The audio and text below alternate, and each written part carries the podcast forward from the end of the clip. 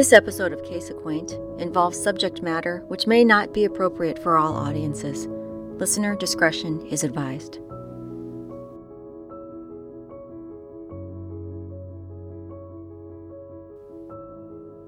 Hello, and welcome back to Case Acquaint. You have found episode 10.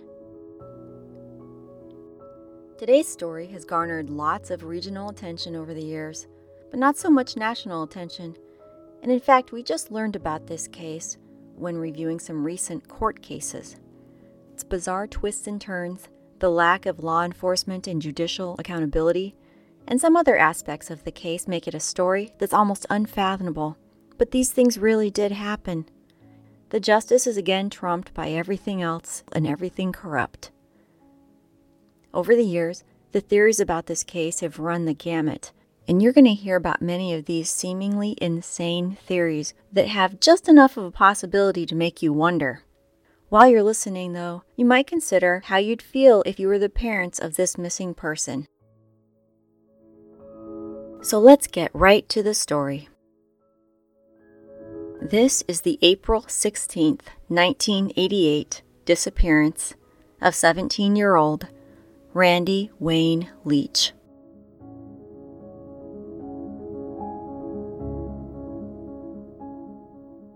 Harold and Alberta Leach lived what most would consider a normal life and had every expectation that this would not change. Their only child, Randy, was about to graduate high school, and because he was a good student with bright prospects, the Leaches surprised Randy with some special gifts. First, they found and began the restoration of a vintage Mustang just for Randy. Secondly, they gave Randy a brand new riding lawnmower so he could use it to make money over the coming summer in and around their rural area of Leavenworth County, Kansas. Randy, by all accounts a responsible and good natured young man, immediately put the mower to good use while his Mustang was still in the shop being worked on. April 15, 1988 was a normal day. Randy took his new mower out for a job, and when he finished working, he left home and picked up a friend named Steve Daughtry. We'll have a little more about Steve later. The two friends drove around town for a while, according to Steve, and Randy brought Steve over to the mechanic shop to check out any progress being made on his Mustang, during which time Steve and the mechanic drank some beer, but Randy didn't drink any. And after driving around a little more, Randy dropped Steve back off at his house in the small farming town of Linwood at 9:30 p.m. That's what Steve says. Randy's next stop was reportedly to put gas in his parents' car. Now, when Randy left his own home that evening at 6:45, he had no more than $60 in his pocket, and from what was known, he spent some of that money that night on two candy bars, two cans of Pepsi, and $3 worth of gas for the 1985 gray Dodge 600 sedan that belonged to his parents and which he was borrowing for the night.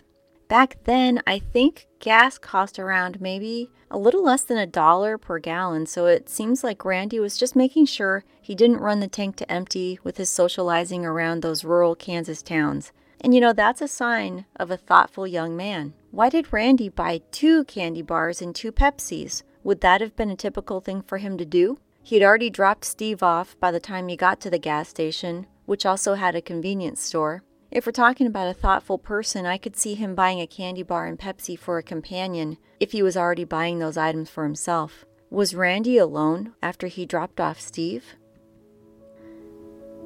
The mechanic, Steve, and everyone who remembered Randy from the convenience store thought that Randy's behavior was completely normal and Randy had turned down offers of beer twice over the course of a few hours. So after the gas station, Randy continued on to a pre graduation party at the home of the Irwin family just outside of town. By this time, 15 to 30 minutes later, Randy was apparently acting strangely. What happened to Randy between the time he was seen at the convenience store totally normal, getting fuel and candy bars and talking to other people, and a short time later, giving the impression that there is something altering that normal state. Some of the things that have been said by witnesses from that night about Randy are that someone asked if there was something wrong, and Randy said he didn't know what was wrong with him.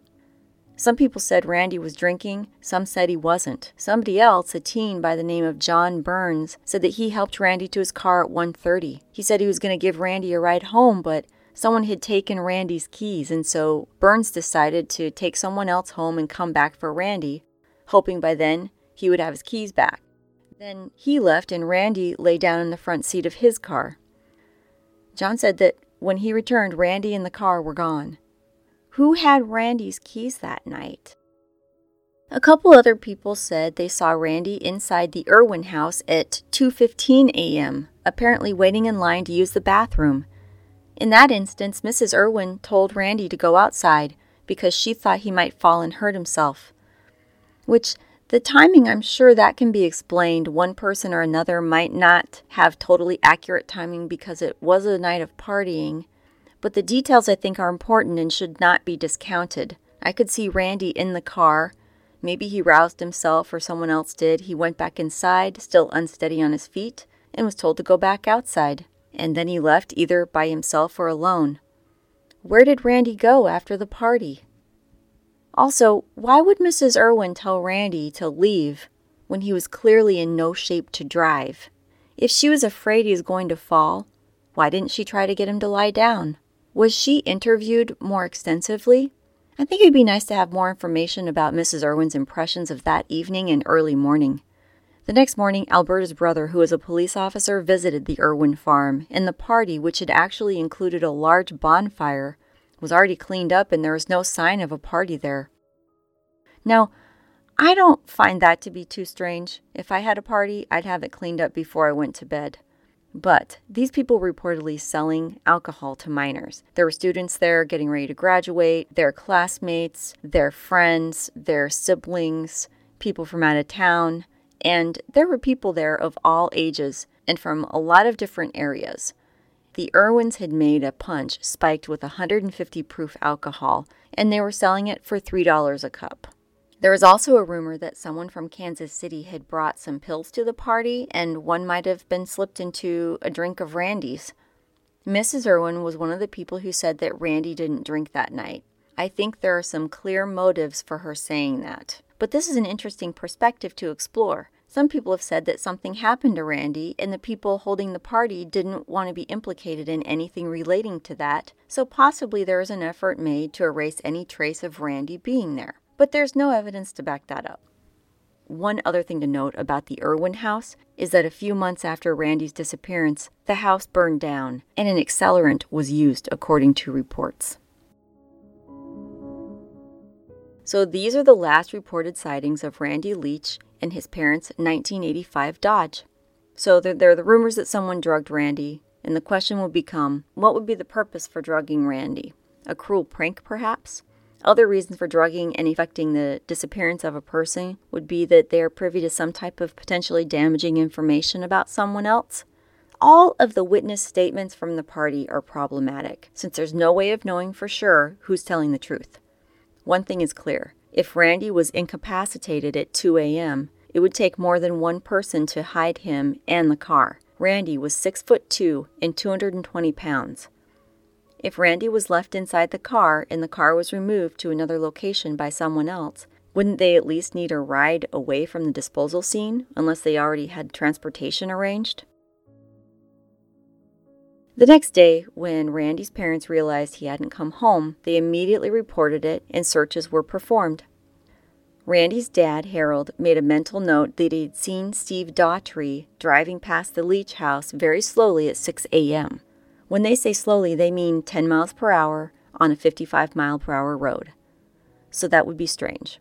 After driving past the house on the highway, Harold again saw Steve driving behind the house on a country lane. Now, at this point, Harold didn't know that Randy had been with Steve at all the night before. And now that Randy's disappeared, they got people out looking for him.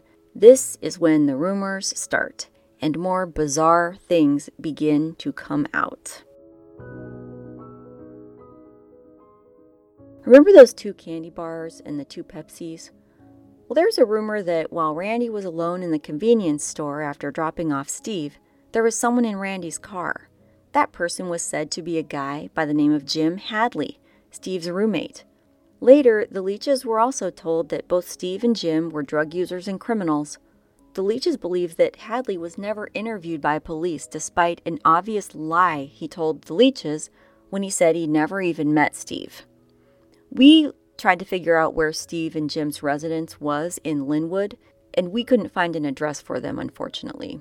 But we did find a pretty good map of some of the other locations in this story, and we'll post a link on our website if you're interested in checking that out, caseacquaint.com.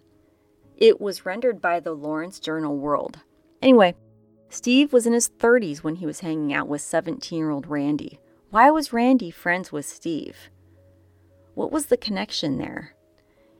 In 1989, Steve told police that while he was taking a stroll along the banks of the Kansas River, he found a severed foot inside a tennis shoe. This sparked another search, but no other body parts were found, and the foot was found to not belong to Randy.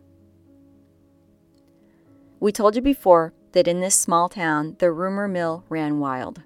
There was a story going around which began with a person who was called a witness and who claimed to be high on drugs, reporting that he saw a body matching Randy's description hanging in a cave located just outside of town, and everybody knew where these caves were.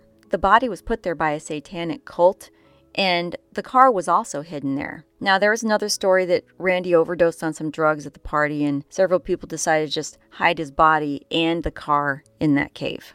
Harold Leach said, then it went on for about two years, and they had never checked the caves. And I went down and went through the caves as near as I could, back in them just a little ways, and, and I couldn't. It was too dark. You know, you if you get in caves like that, it's just like taking a match and holding it in your room. You know, it's dark. You can't see very hardly anything. And so then later I went back down there and somebody had dozed in the entrance of the cave. Right. I mean, this thing's big. You could drive a semi truck in the entrance. Right. And they had got up on top and dozed all these rocks and stuff and covered up the entrance. But it had settled, you know, how dirt the ground was settled. Uh-huh. And you could still climb through an opening that was maybe oh, a foot and a half, two foot tall. Mm-hmm.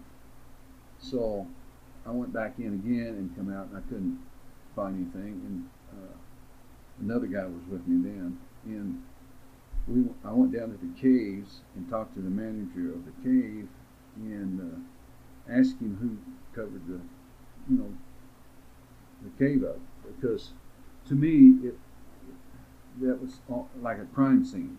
Mm-hmm. You know, that should have been taped off, and because there was like blood stains around, and it should have been checked, but they didn't do anything.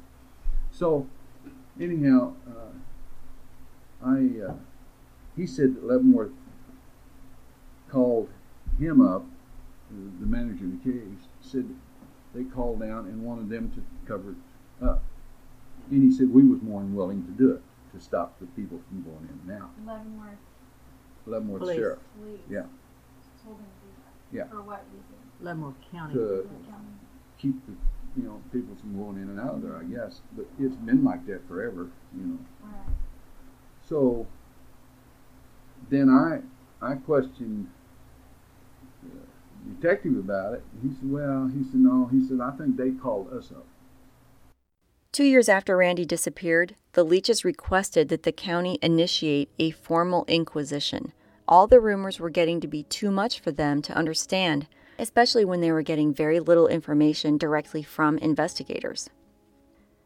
Even the county attorney at the time publicly added to the confusion when he said he was sure that Randy had seen something he shouldn't have and a bad actor had taken care of him. A few months later, the same county attorney stated that there was uncertainty about whether a crime had even been committed. So, the reason for requesting this inquisition was because when people make claims to authorities, it's just a report. During an inquisition, they would call these people in, and the people have to answer questions under oath. The county officials stubbornly refused this request. Harold Leach said that stories told by some people had changed with each telling, which caused him to believe they might not be telling everything they know. Wasn't this important enough to demand the truth? Even newspaper reports, in what shockingly turned out to be early days of the case, hinted at a cover up. Even back then, one report from the Lawrence Journal World read in part as follows The longer the Leavenworth County officials appear to be dodging a more thorough investigation of the case, the more reason there is for speculation, rumors, and suggestions that county officials may be involved in some kind of a cover up, or at least not coming clean with the public. The handling of the Randy Leach case does not reflect credit on the Leavenworth County law enforcement officials. End of quote. In May of 1990, after the rejection from the county officials, the Leaches did not take that answer sitting down. They circulated a petition, got 12,000 signatures, and sent the petition to nine state and federal officials begging for that formal inquisition. It generated more support from the community and the media, but unfortunately, that also got rejected. In 1991, the governor of Kansas issued an executive order stating that the KBI, which means Kansas Bureau of Investigation, and other law enforcement agencies believed that, quote, a crime may have been perpetrated in the Leach case, unquote. The order included a $5,000 reward. At some point, documents from the case were mailed to the Leaches by someone they believe was a sympathetic law enforcement officer. So Randy's parents were desperate for whatever information they could get, and they're eager to publicize the case as well. But the problem is, some people sense desperation and they try to use it for some self serving or even just an egotistical reason. It even will bring out the brazen, crazy people who regularly plague families involved in these types of cases. And to us, this case is a great example of that phenomenon. The Leaches have been approached by more psychics than they can count, and I'm sure you can imagine what types of tales these so called psychics are spinning. Another person injected himself into the case by claiming to be an investigative journalist for the TV show Unsolved Mysteries. This guy, who went by the names Terry Martin and Lee Harper, put forth some of the most far fetched theories. If he hadn't caused so much trouble for the Leaches, I don't think we would have even mentioned him in this program today. But because of the disruption he caused, we're going to address it. Martin began working with a Leavenworth County Sheriff's Office investigator named Don Weston. Between the two of them, they managed to further confuse the case. Authorities say that Weston was overzealous and made some arrests for which there was not enough evidence to prosecute, and those individuals had to be released. Those people were first Steve Daughtry, uh, second, a neighbor and childhood friend of Randy's, and third, a guy we're going to call Person C. Now, Martin called a three hour press conference at the Leach's home. During that event, he brought forth his theories. Don't forget, he was working closely with the detective Don Weston. Martin announced that he believed Randy was drugged and then stabbed to death as part of a satanic ritual. He said there were 50 people in attendance, and he claimed that the murders were, and I'm quoting here, bigger than Waco, more heinous than Dahmer, you betcha. He said that two people were murdered because of their efforts to stop the murder of Randy. So, because of whatever these two found out, whomever they talked to, Weston brought the three people in and they thought they might be able to get him to admit something, which didn't happen.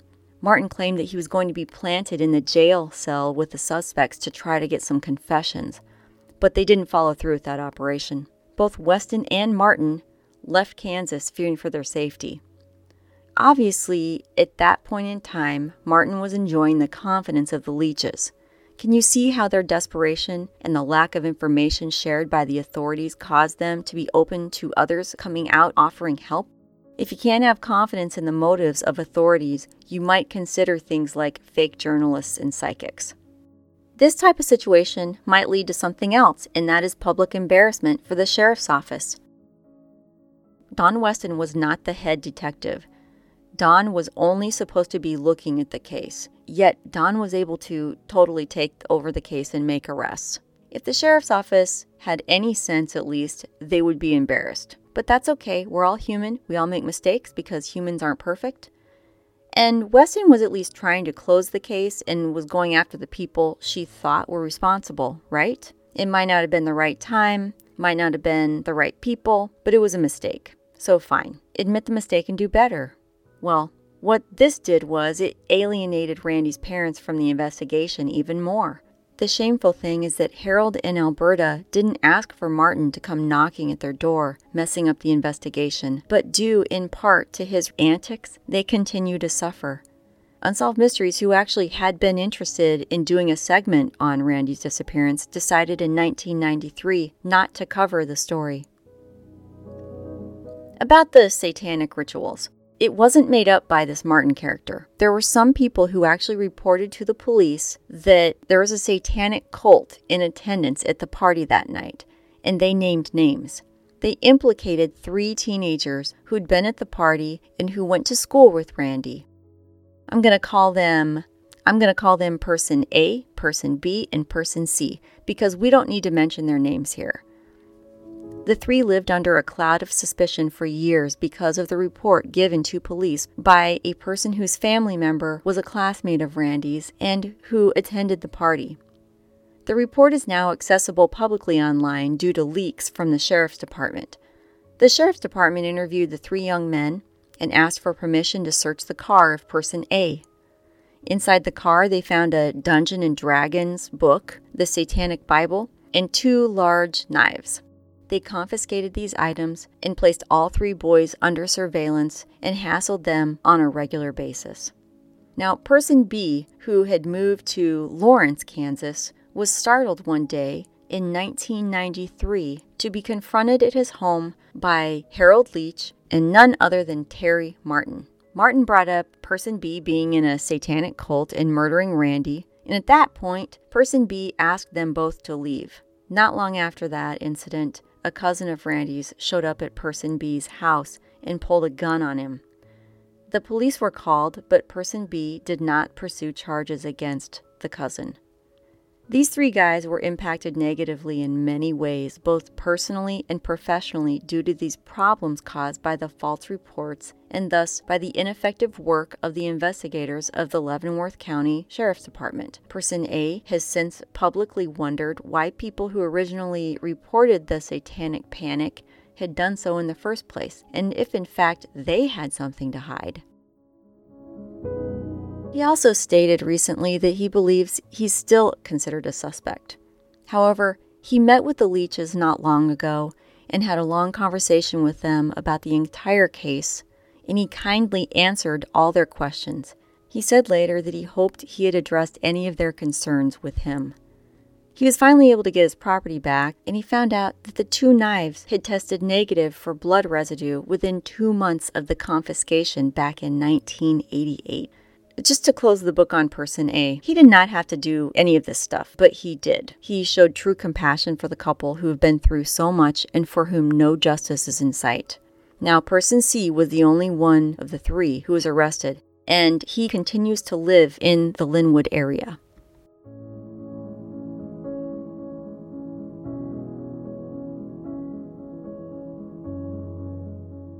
In 2001, the Leaches had Randy declared legally dead, and Randy's case was reclassified from a missing person case to a homicide case. Over the years, there is a lot of regional interest in the case. In 2006, a KU state student wrote a play called Leaves of Words. It called attention to all of the wild theories about the case and generated more discussion. The playwright, student Tim Macy, said that although he tried to include as many scenarios as possible in the play, if he had included all the theories and reports, it would have been, as he characterized it, a four hour long play. The Leaches were asked if they were planning on attending, and they said they were. Harold Leach said, I know it won't be easy, but it's kind of like you don't really have a choice as far as we're concerned.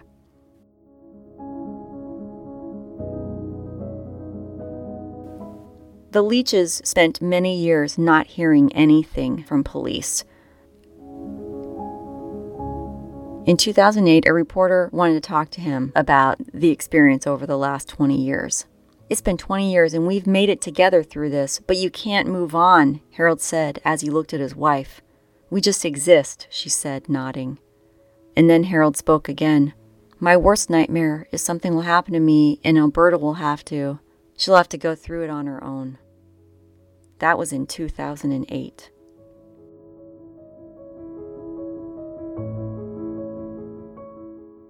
Finally, there's one last theory that we want to tell you about, which seems to be the most popular among law enforcement officials. So, back in 1992, two career criminals by the names of Cheryl Brinkley and Eric Montgomery blamed each other for the murder of a man named Everett Skeet Bishop.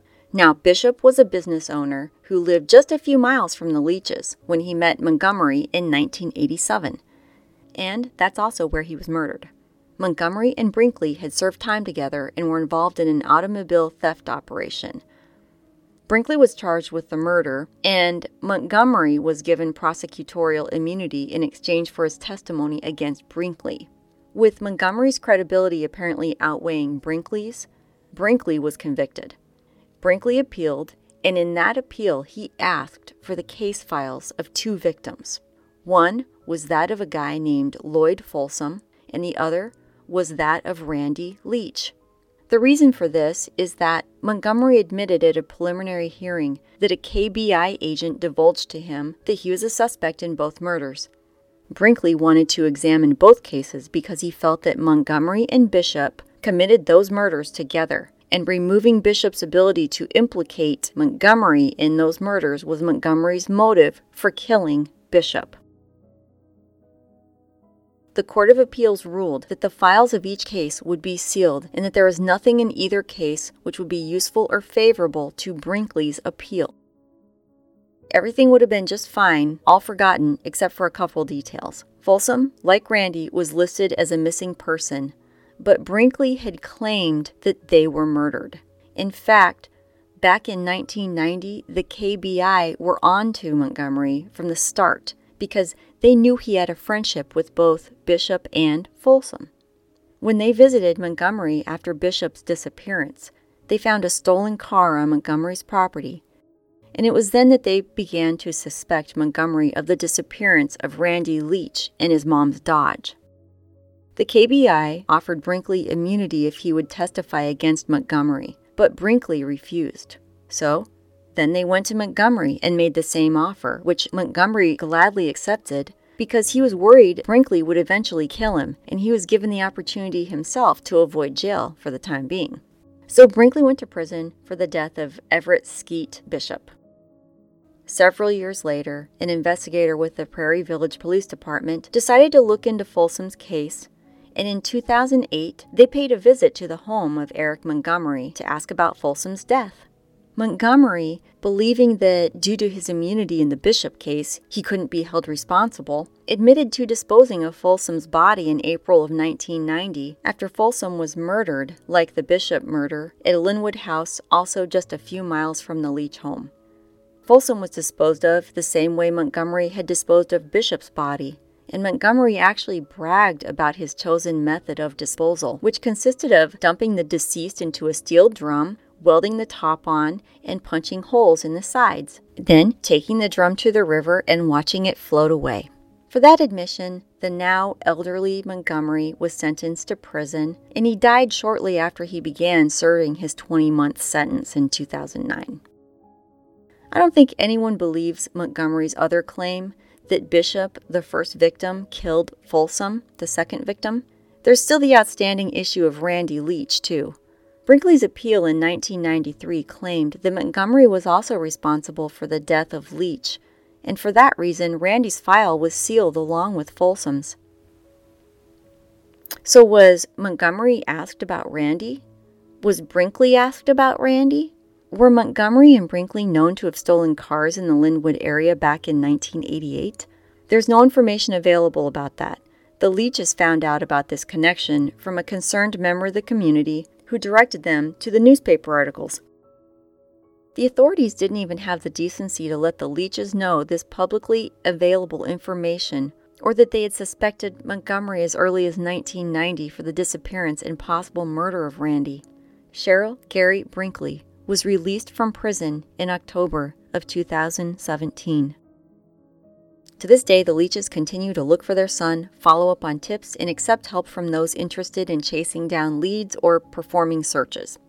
Recently, private citizens have compiled some satellite images of the area and have identified specific places at which they believe the car may be located. Last year, a university came to town with some ground penetrating radar to see if they could find any signs of Randy or the car, but they didn't find anything. If the Leaches can't get any answers or proof of work on Randy's case by the KBI or the Leavenworth Sheriff's Department, they really have no choice but to keep looking for answers themselves. And they don't want to have to do that. That's why in July of 2017, the Leaches submitted a KORA application. KORA is an acronym for Kansas Open Records Act. They asked for investigative records from April of 1988 through December of 1992. The application was rejected. Then the Leaches filed a civil lawsuit seeking to compel the disclosure of those records. The trial began on November 21, 2017. Over the last weekend of January, District Judge David King filed his decision. He ruled that there's no proof that the release of the records would be in the public interest. The Leaches released a statement saying they were frustrated and devastated by this decision, and they're considering their options. They have 30 days to file an appeal. The sheriff told the press that he was pleased with the decision. April 16th, 2018 will mark the 30th anniversary of the disappearance and assumed murder of their only child, Randy Wayne Leach. As usual, you can find more information on all the subjects discussed in this episode by visiting our website at caseacquaint.com. We're going to be posting links to lots of interesting information, and if you look, you'll find much more than we were able to cover today in this short episode. If you have any information about this case, head over to the In Search of Randy Leach Facebook page and send them a private message. Or you can send a letter to the P.O. box they have listed on that page. Or you can contact the Kansas Bureau of Investigation at 1 800 KS Crime. There are lots of ways to engage if you're interested in doing so and if you have ideas. We would love to hear them. Thank you so much for listening, and we'll talk again soon.